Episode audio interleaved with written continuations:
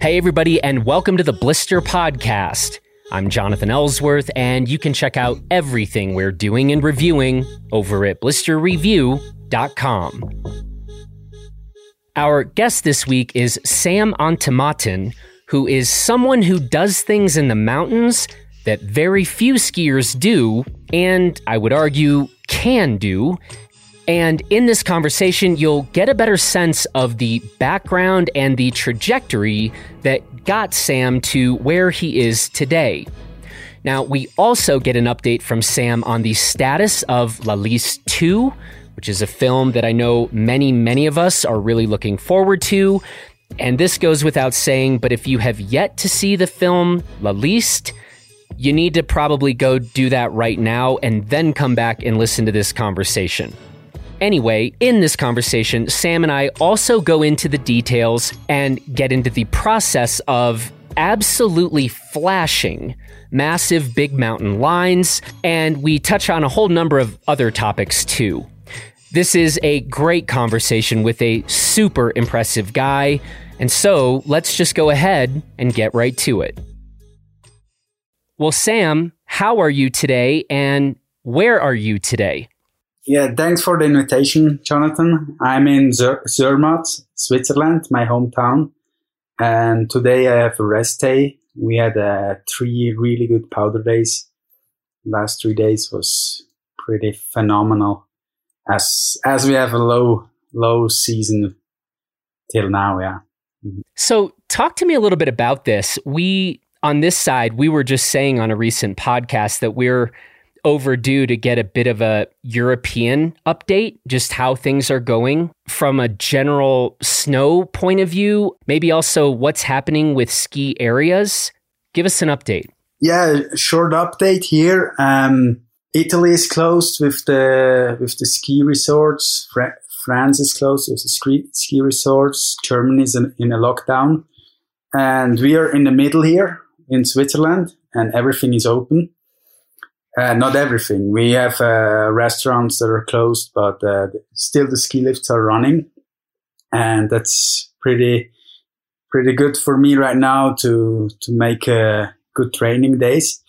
But at the same, yeah, the same way, it's uh, yeah pretty scary or special situation as we we have this COVID situation, and over New Year and Christmas we had thousands of pe- people here in Zermatt, which feels a little weird where you should be like distancing from each other. There, there you have like, yeah, a lot of people around here. So that's the point right now on the COVID situation. But, uh, yeah, on the other side, we have the snow situation, which is, which is really good in Italy and southern Tyrol they had a lot of snow and also I think the northern part here in Italy was getting quite quite some centimeters. But uh, yeah, in Zermatt right now it's super dry. We got uh, two really bad layers lower down from uh, early snowfall in October.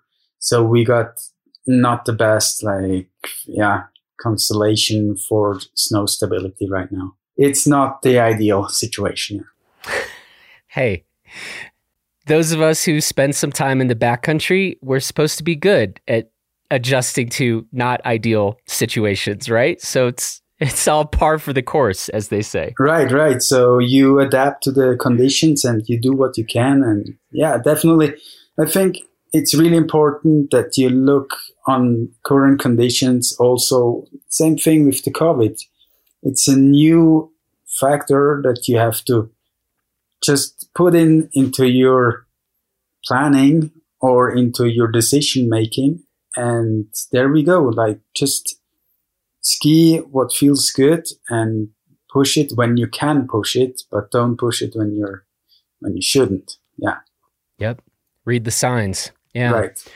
What does a normal early season look like for you like in terms of how much time you spend inbounds in a ski area versus how quickly you try to start ski touring, what's a normal year look like as opposed to like the start of this season? Well, a normal year, usually we get a lot of snow from the Italian side, usually.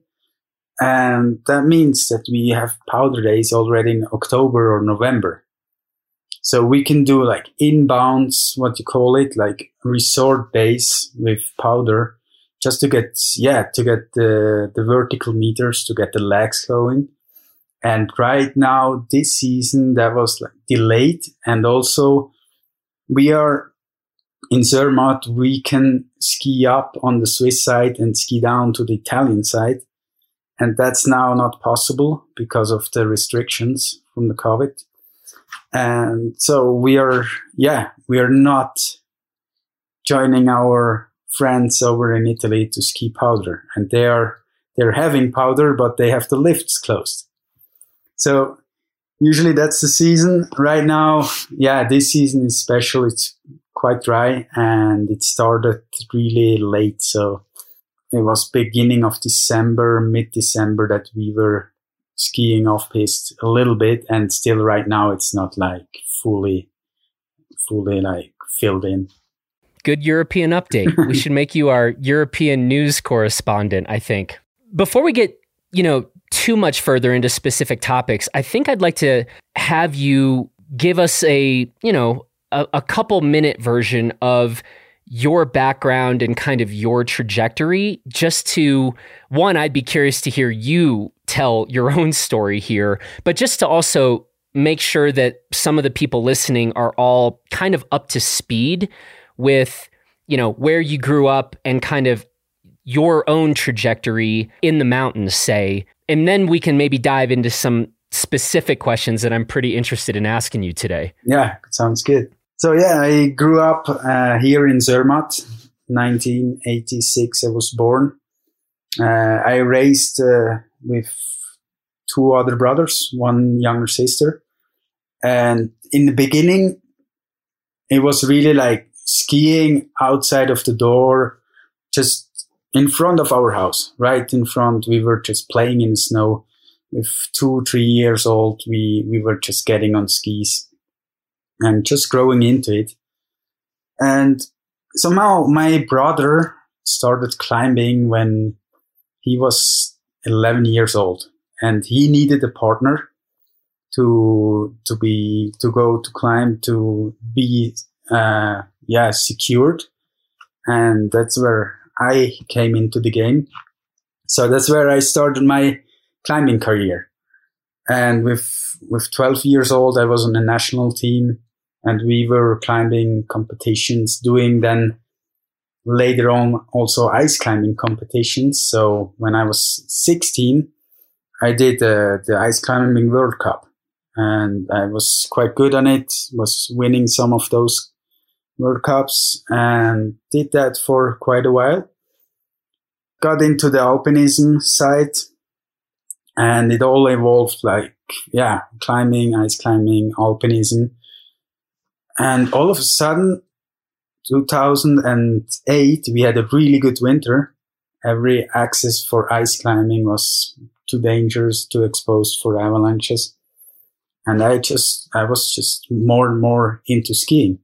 So I started skiing more and was also adding my, my knowledge of the alpinism to skiing. So I was able to, to do like steep descents and went into that side, but also into the direction of uh, competition skiing on freeride world tour qualifiers, which I did a few. And then it was 2010. I was climbing with my brother in Yosemite Valley, climbed 10 times El Cap and six months later, I got a wild card, or like one month later, I got a wild card for the Freeride World Tour, and six months later, I was the runner-up at the Freeride World Tour. And it shifted from climbing to freeriding in half a year, like the the whole focus.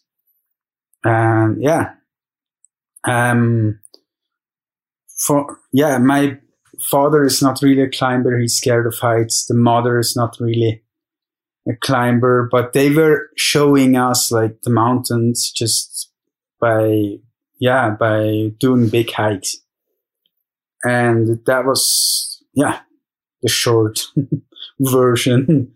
but yeah, and here we are. Now I'm a professional freerider and try to add all my experience together to do what I'm yeah try, trying to show you guys. That is a fascinating trajectory. I watched La Liste again last night prior to this conversation, and it's like hearing you walk through your as you're talking through your background and experience, I'm just thinking like this was the right person. This was the right person for that for that project.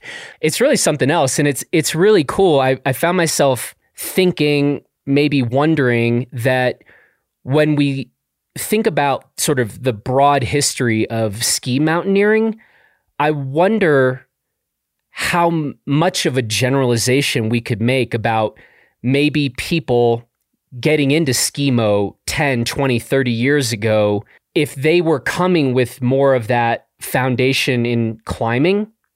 Because today I feel like we're seeing a lot of skiers go from the skiing side and trying to then move into alpinism. Do those generalizations hold true in your experience, or do you think it's always been a mixed bag? I think it it always has been a mixed bag because you know skiing in young age in Zermatt, if I if I go to the ski ski area tomorrow, I need two minutes to get to the gondola, and I'm up there straight away. And that was what we did always when we were young. Uh, when when we had no school, we just went skiing. And the same thing when I want to go climbing, I walk one minute outside of my door, and I can climb and it's really like mixed back and it's i think it's the the easy and and fast access to the mountain that was leading me that to that way it was just natural you had both i had both it was there i wasn't talented in reading or in anything else so so i went climbing or skiing it seems to have worked out for you so far definitely yeah yeah. So far. Yeah.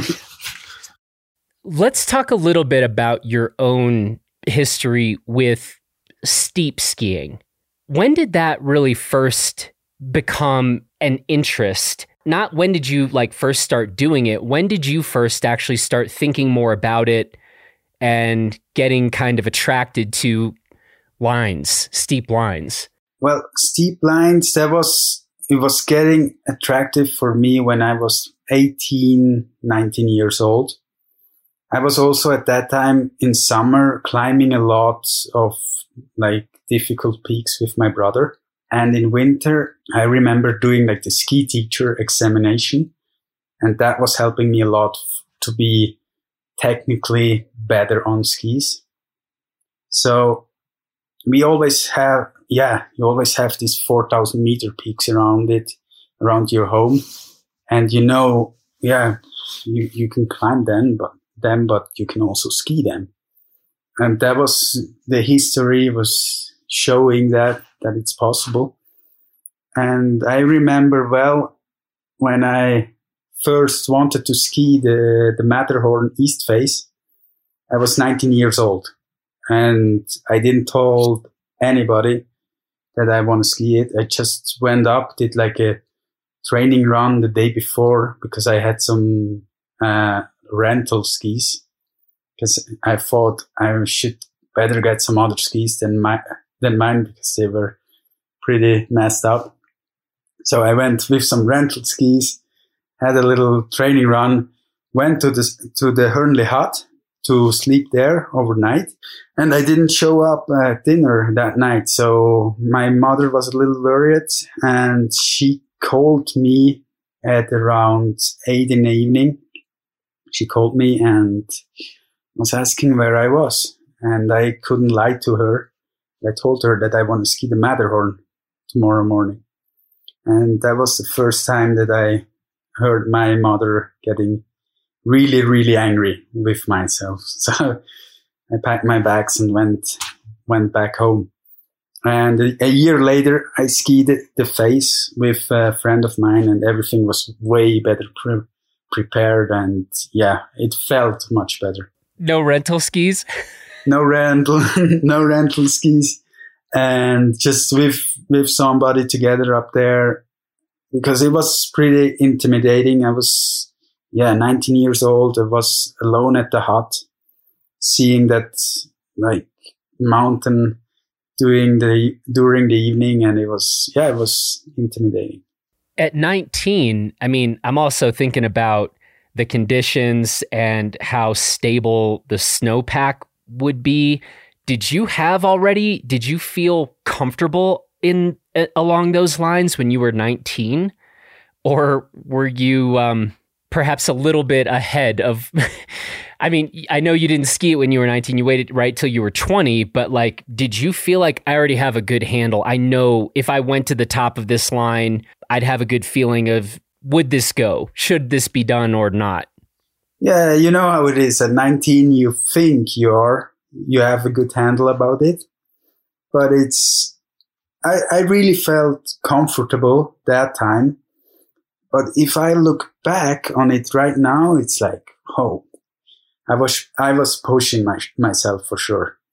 I did another uh, descent, one of the steepest I have done in my life. It's the Breithorn on the north face, and yeah, halfway down, everything got icy, and it's like usually it's like a sixty degree ice climb, and I was with my skis on on icy conditions and worked my way down. It worked out, but if I look to that line today, and if I'm just um, putting myself into that line, I'm like, no way, I wouldn't ski it today, and not with those conditions.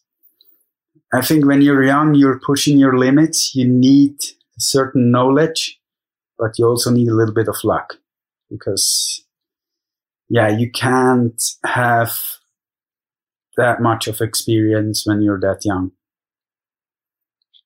Yeah, it's difficult, but I think, yeah, sometimes it's good to go out. Sometimes you should stay at home. That is true. That is solid advice. We've arguably kind of buried the lead here.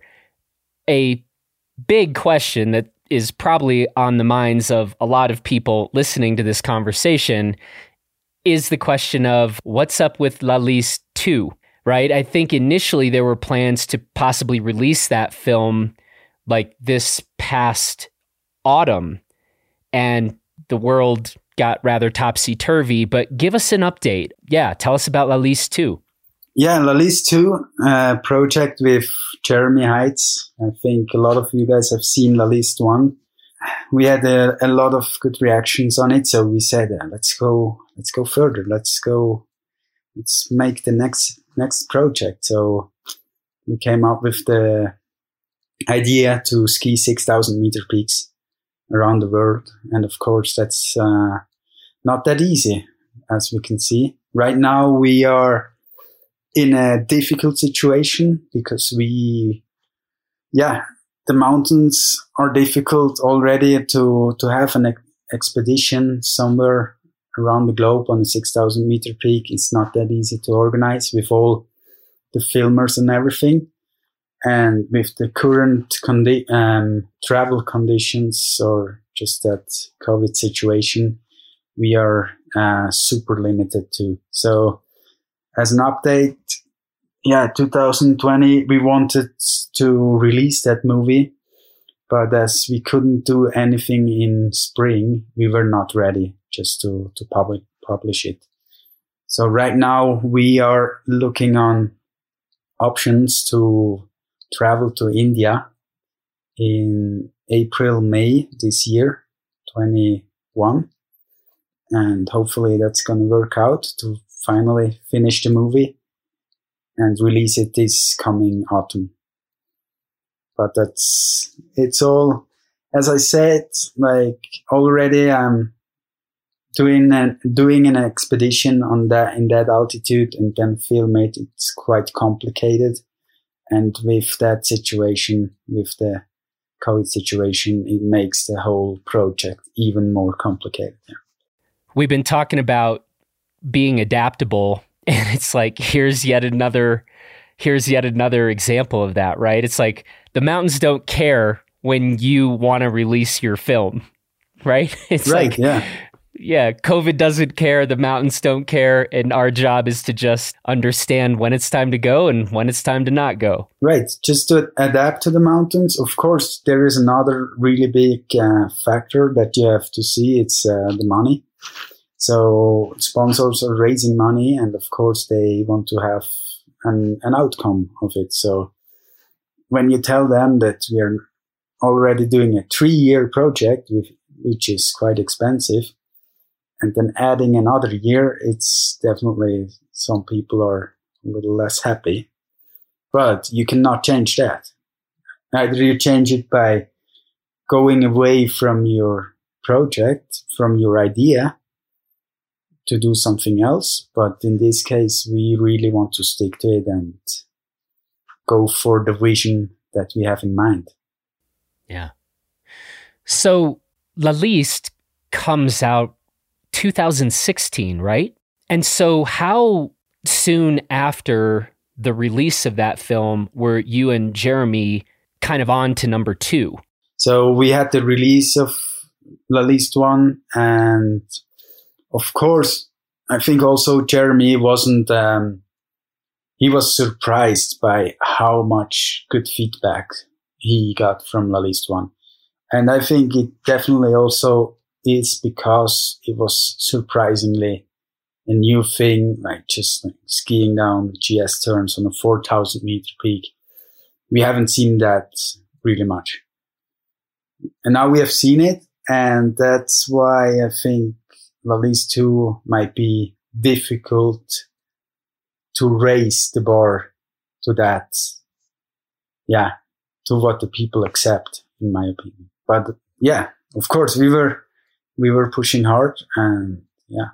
When did you two first meet?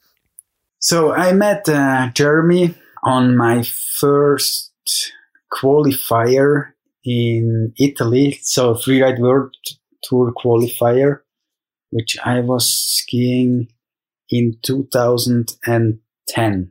That's where I met him. And uh, he remembers me tumbling down that mountain.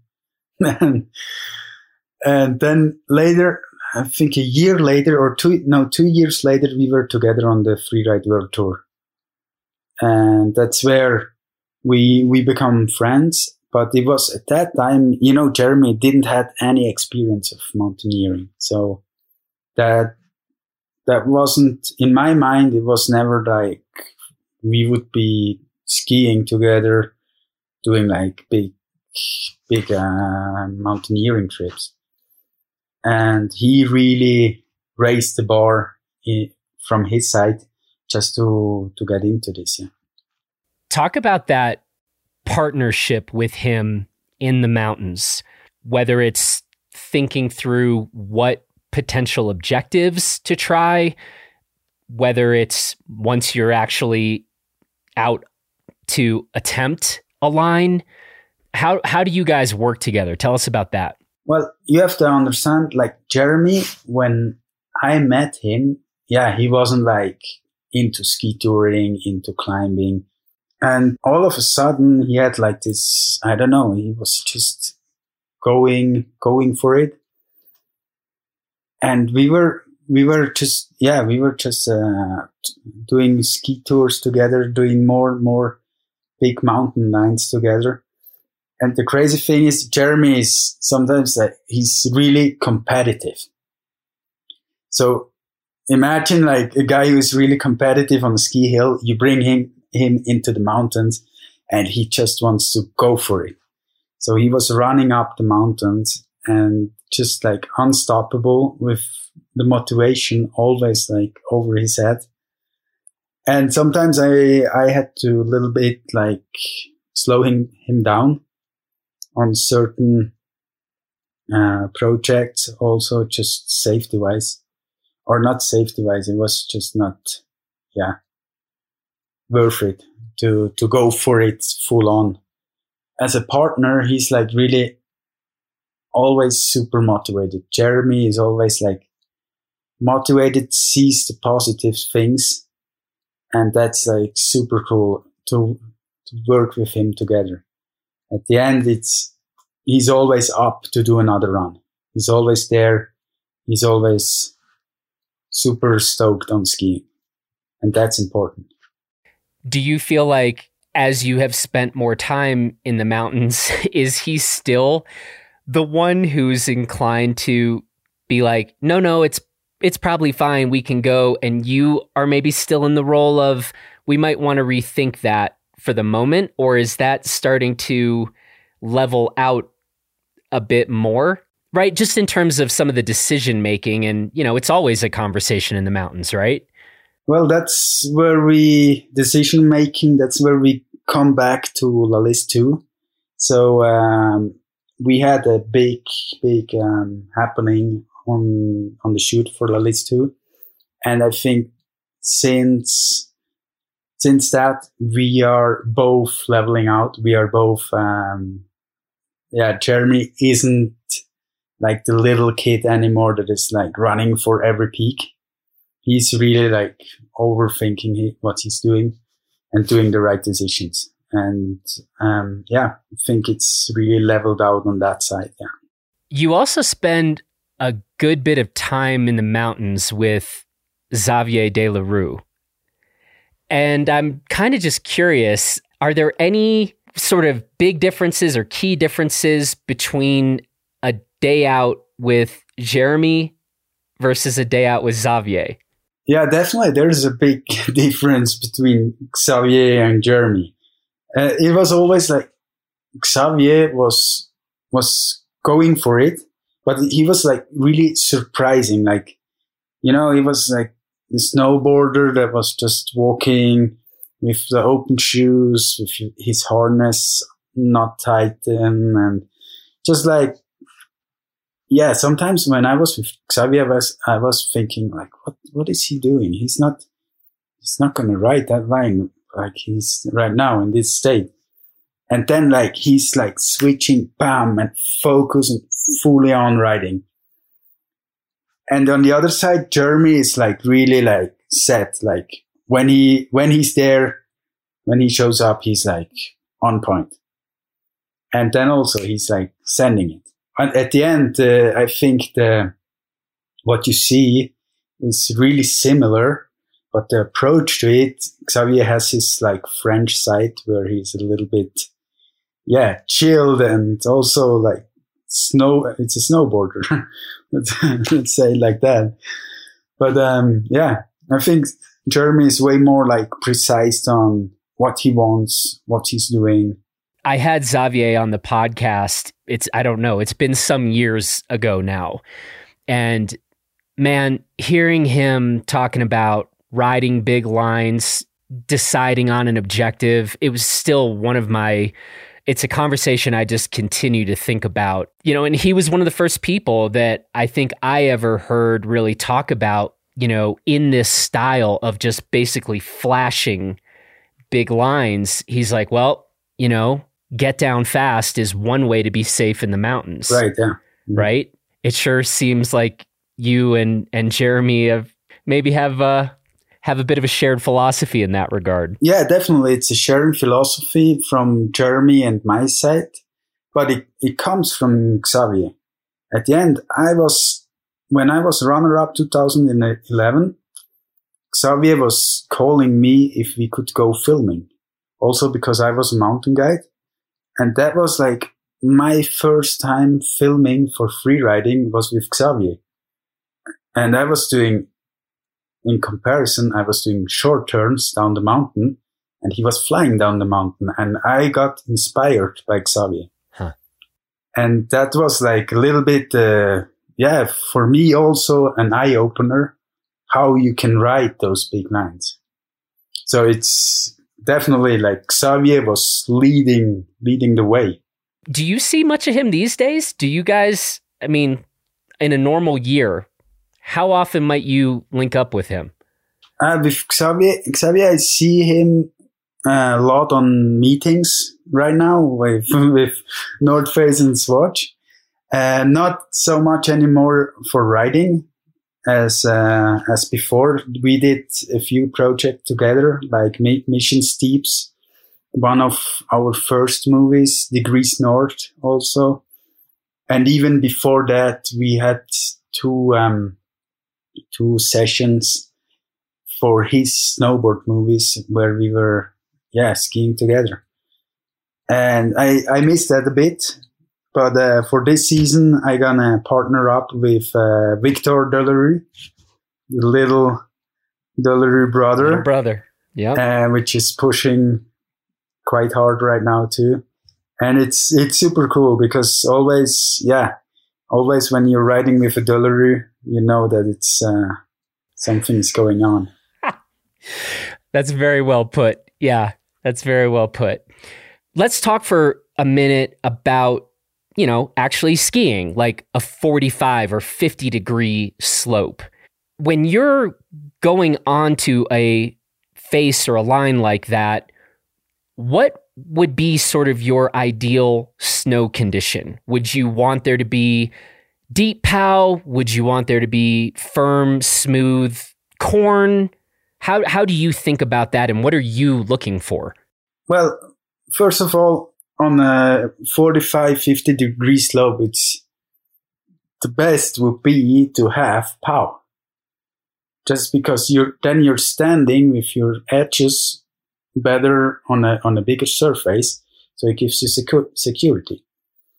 But on the other side, you have the avalanche danger. So you don't want pow. Let's say best would be pow, but usually it's not possible. So if you have like an older chalky POW that has had a, a lot of clear nights where you have no instability anymore in there, but it's super good etchable. That's the preferred. It's definitely, it shouldn't be like too much snow, but also it shouldn't be like super hard pack because if you, if you have a little bit of stand with your edge, it's way better. And I mean, it's like when you're skiing low angle stuff really fast or as fast as you can in low angle terrain, I mean, it still seems like all the time. It's like, oh, there's an ice chunk, you know, coming up, and you kind of have to ad- adjust and modify for that. And I think, you know, watching something like La Liste, it's like there really is this element where it almost just looks way too easy when you have these beautiful drone shots or shots from a heli or something, right? And you just see a kind of canvas and a a small dot moving smoothly down it. I'm like, that's not what snow in big mountains actually looks like or feels like. So I guess I wonder like when you are making really fast big turns in consequential terrain, how much are you adjusting to or thinking about like, oh, here comes a big, you know, bowling ball sized ice chunk sitting there? You have to understand, like, all those lines in La Liste 1 are 4,000 meter peaks or a little smaller peaks that are in the Alps that we are observing the whole season.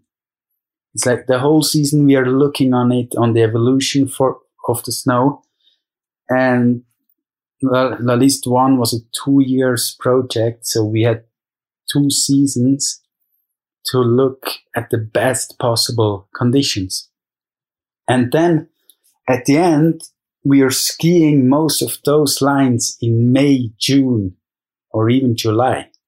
So when you get the wet precipitation in the in the high altitude mountains. So usually we are looking for those conditions that that are quite regular. So you shouldn't hit any ice or or anything else. And we try to be as sure about it as possible while climbing up. So when you climb up, you spend hours just like getting up to the top, but also observing how the snow is settled how conditions are underneath the snow. And that's like, it's, yeah, honestly, the list one is like two years of work in a really short, short movie packed. And you don't see how hard it actually is.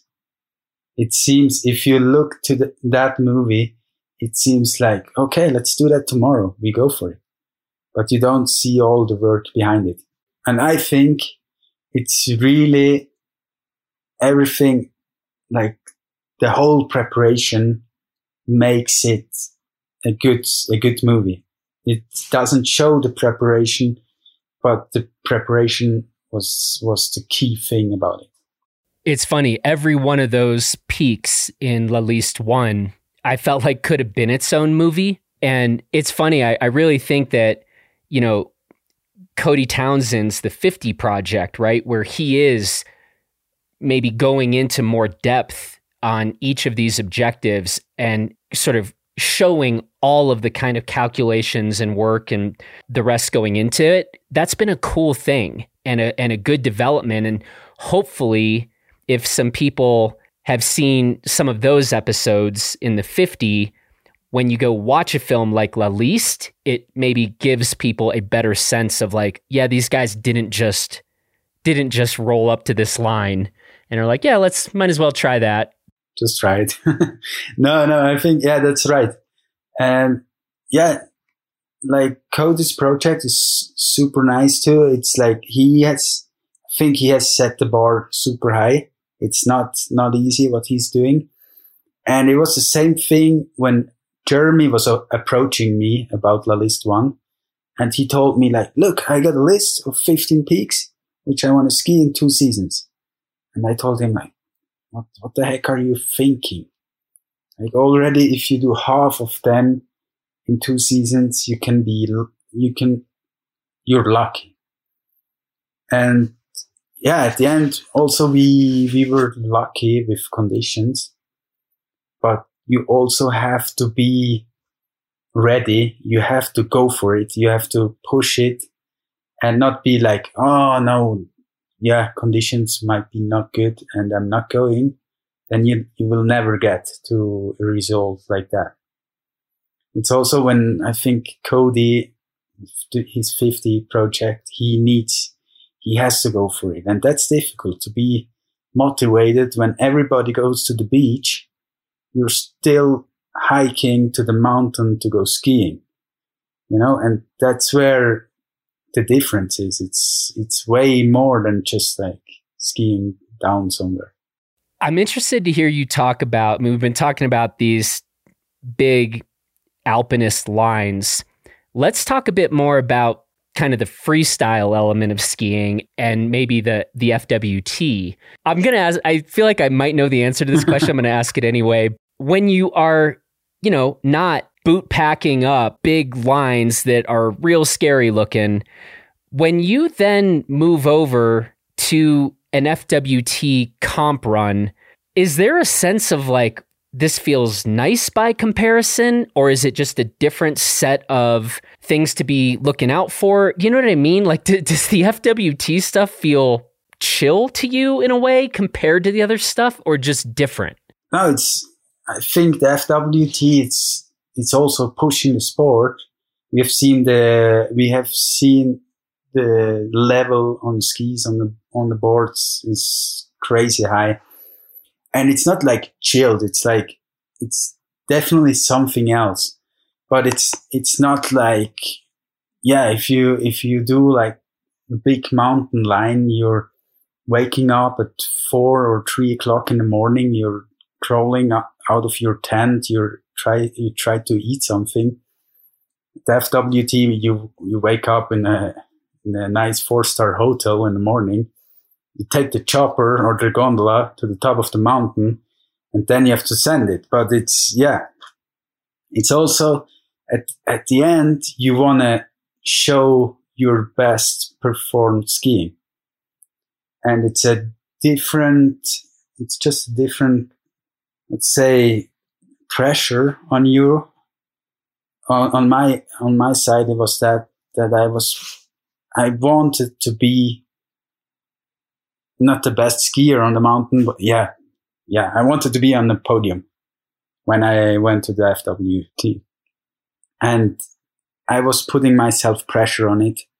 Not for, yeah, you didn't have to, all that safety stuff to think about it, but you had to think really precise on how you ski that line. And I think on the, if you compare it to La Liste, La Liste one, you have like open planar faces.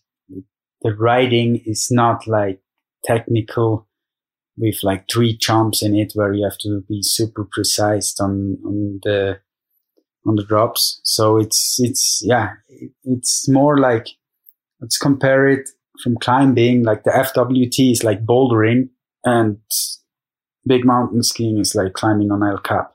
I like that analogy. Yeah. So maybe then the follow up question should be so, how often are you practicing bouldering?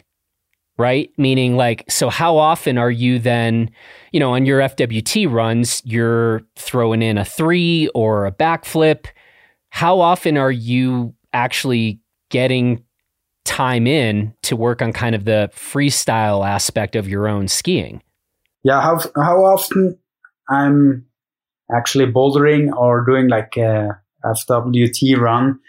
It's it's actually quite like right now on this time, usually from December to January, February. It's really it's more like this like like small smaller lines that I'm skiing, and I try to do that like every week, like three to four days.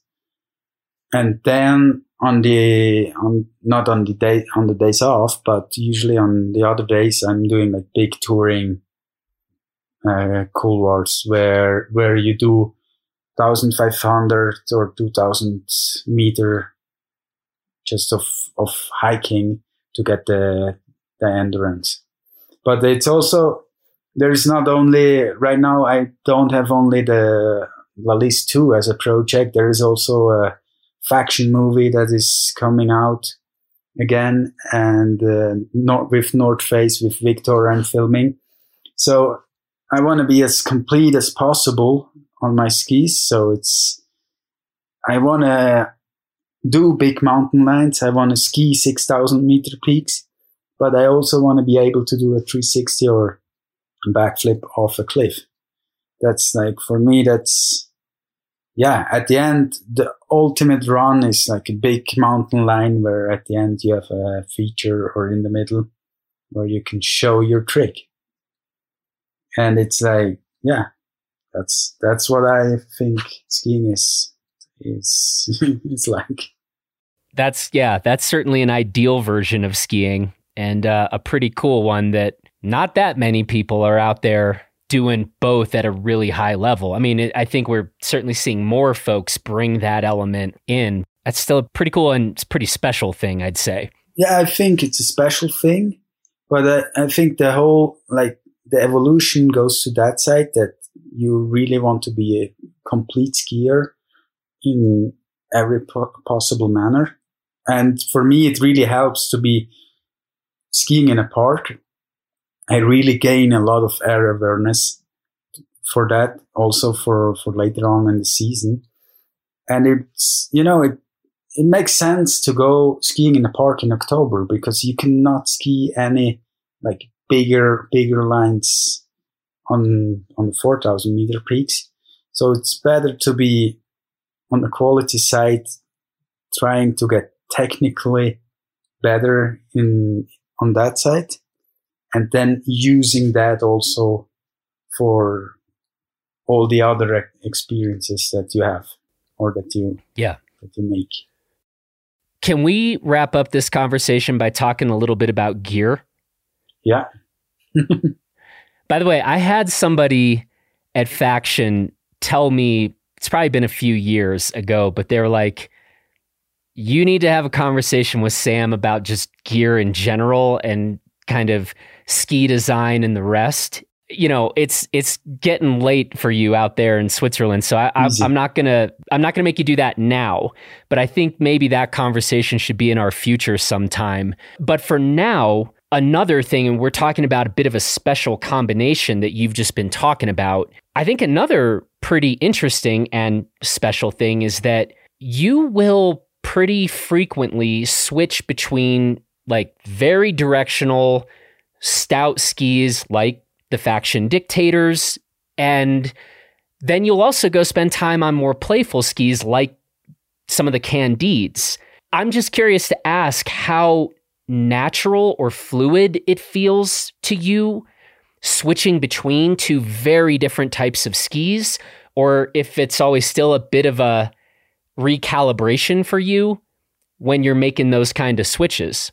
Well, that's that's a good question. It's uh, something I was I wasn't really thinking about in the past, and more and more right now I'm like thinking like if I want to if I if I want to push my my skiing if if I should stay on one ski or not.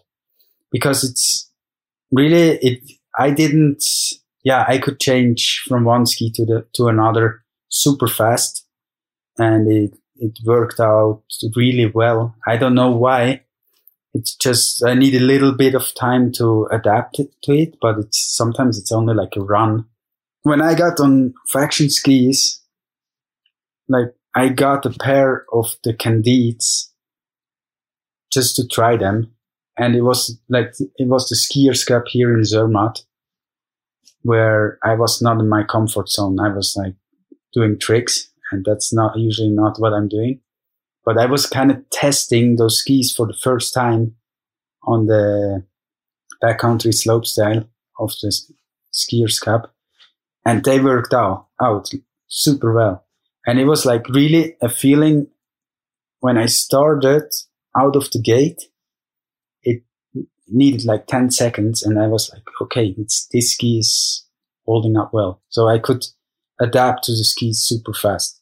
I think it's something on the other side. I can not adapt to a boot super fast. I'm, I'm like super compl- complicated with my boots.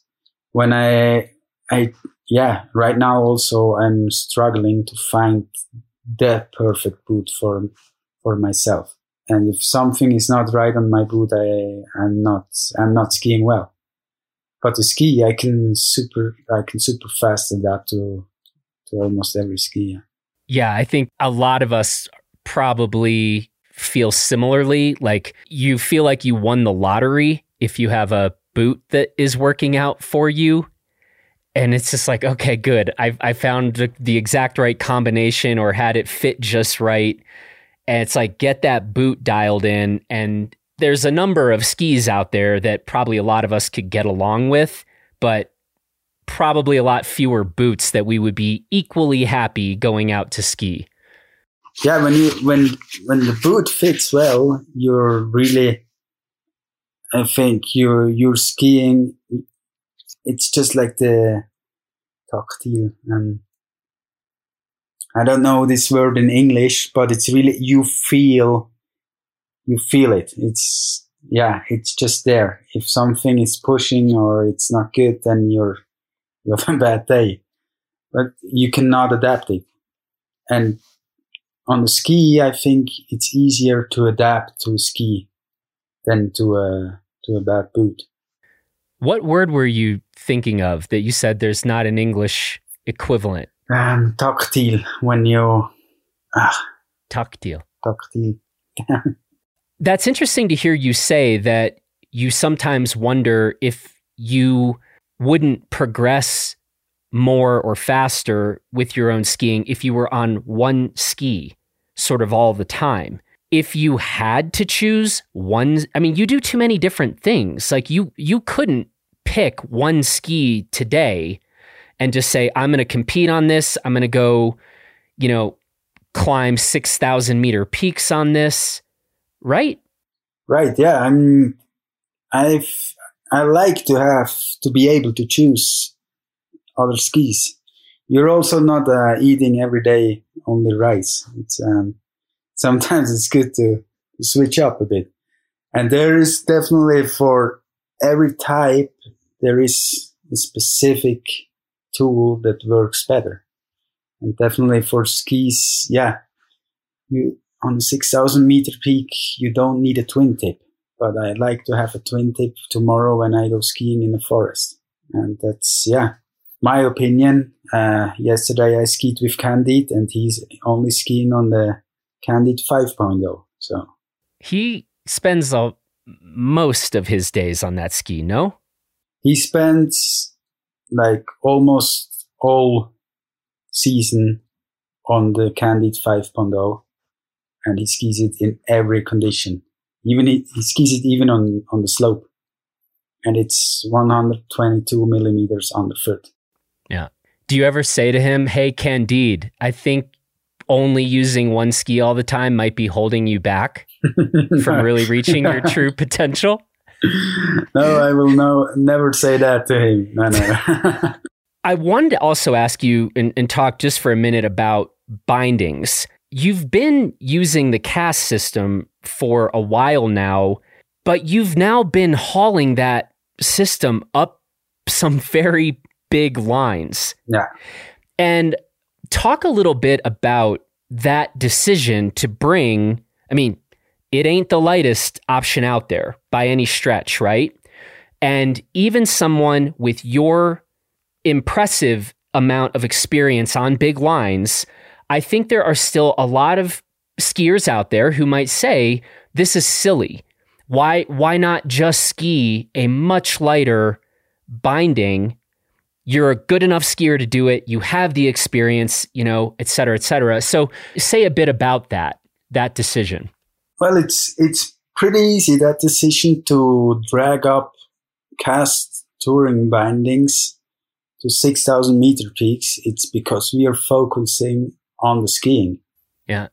And I don't feel comfortable with any pin system, which I tried several times. I also skied a version where I was mounting a pin front toe piece and a look pivot on the back, which was my like yeah, my setup for one year just to do steep lines, also to do one 6,000 meter peak in, in Peru, but that was already like, it's quite a long time ago. And it just didn't feel that safe. It was always like trying to do something, but it wasn't the real thing.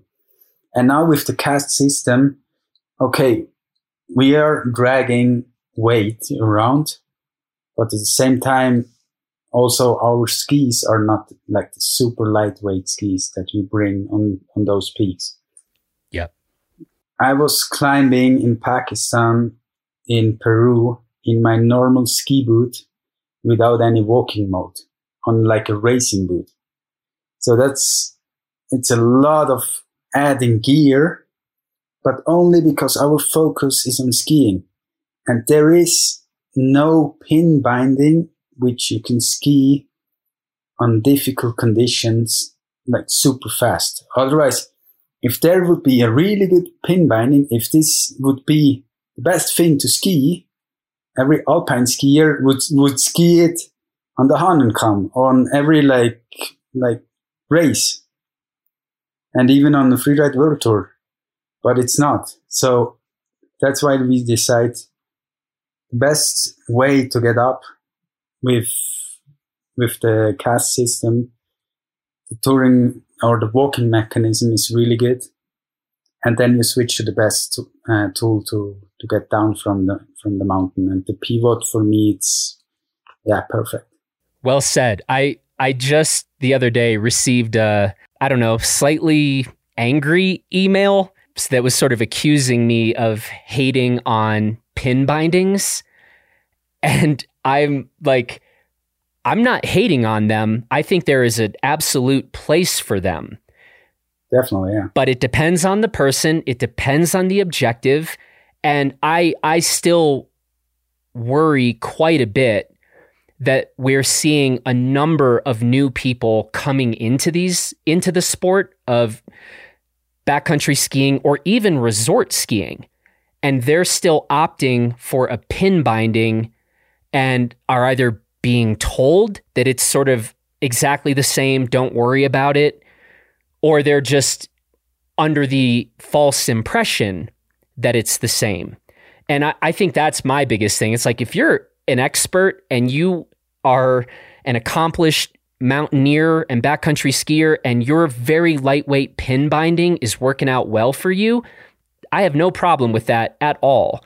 But I my concern is more about the vast number of people coming in buying pin bindings and sort of not understanding the compromises that they might be making. And like you're making a compromise too. You're just clear about it. It's like we'll go heavier so that when we get to the top, we'll take the the weight penalty on the way up because we can't afford to have a compromise on the downhill. Seem does that seem right to you?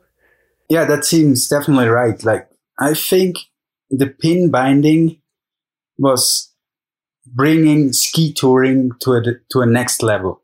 Like the pin binding was super important. Also, right now my brother is running on the on the World Cup for ski touring World Cup, and that's all he uses, and that's like the best tool for him that exists. But now we are combining touring with free riding or with like GS turns on 6000 meter peaks, then you need something else. Then a pin binding, in my opinion, is not the right tool. And perhaps especially if you're trying to ski these lines the way that you are skiing these lines. Right.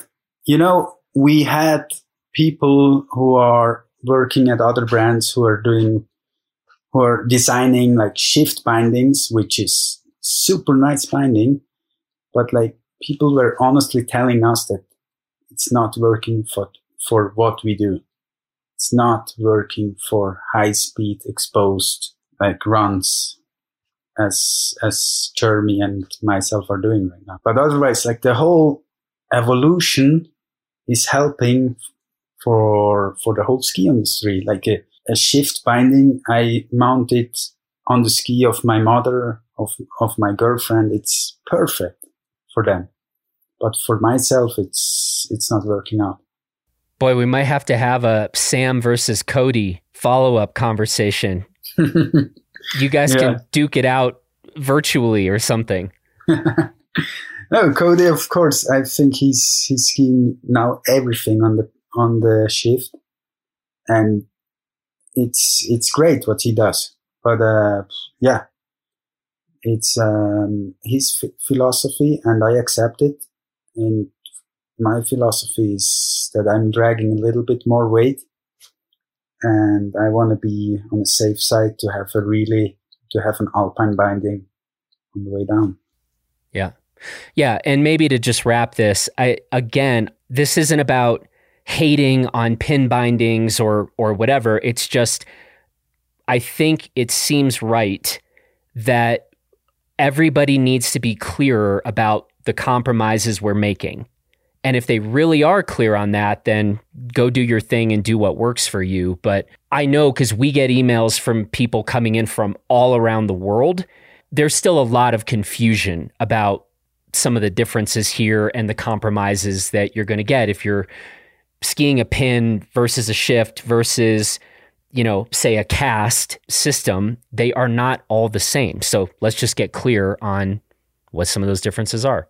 Right they're not all the same and yeah you can choose whichever you like take what you like and enjoy it.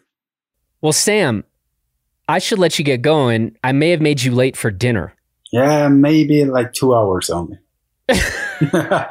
this has been really fun it's really great to connect like i said my main thing is i wanted to be like I need the update on La Liste 2. You gave us that, but we got a whole lot more than that. It would be fun if you're if you're up for it to we have this other podcast called Gear 30 where we are just allowed to sort of unapologetically nerd out about gear. It would be fun to go through some of the boot stuff with you and ski design and, and the, the rest. Yeah, definitely. We we should make that happen at some point, uh, not too not too too far down the road yeah, let's do that. That sounds sounds interesting. Always up, for something like that.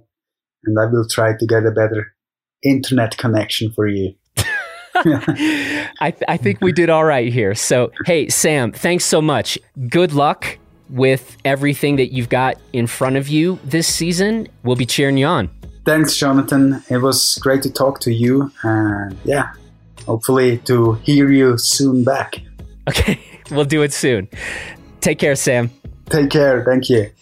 Well, that's it for this edition of the Blister Podcast. And if you are enjoying these conversations, we'd encourage you to subscribe to the Blister Podcast, leave us a rating or review in iTunes, and be sure to tell your friends about the show.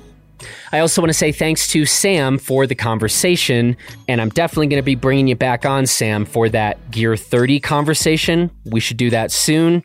Thanks too to Taylor Ahern for producing this episode, and thanks to you for listening.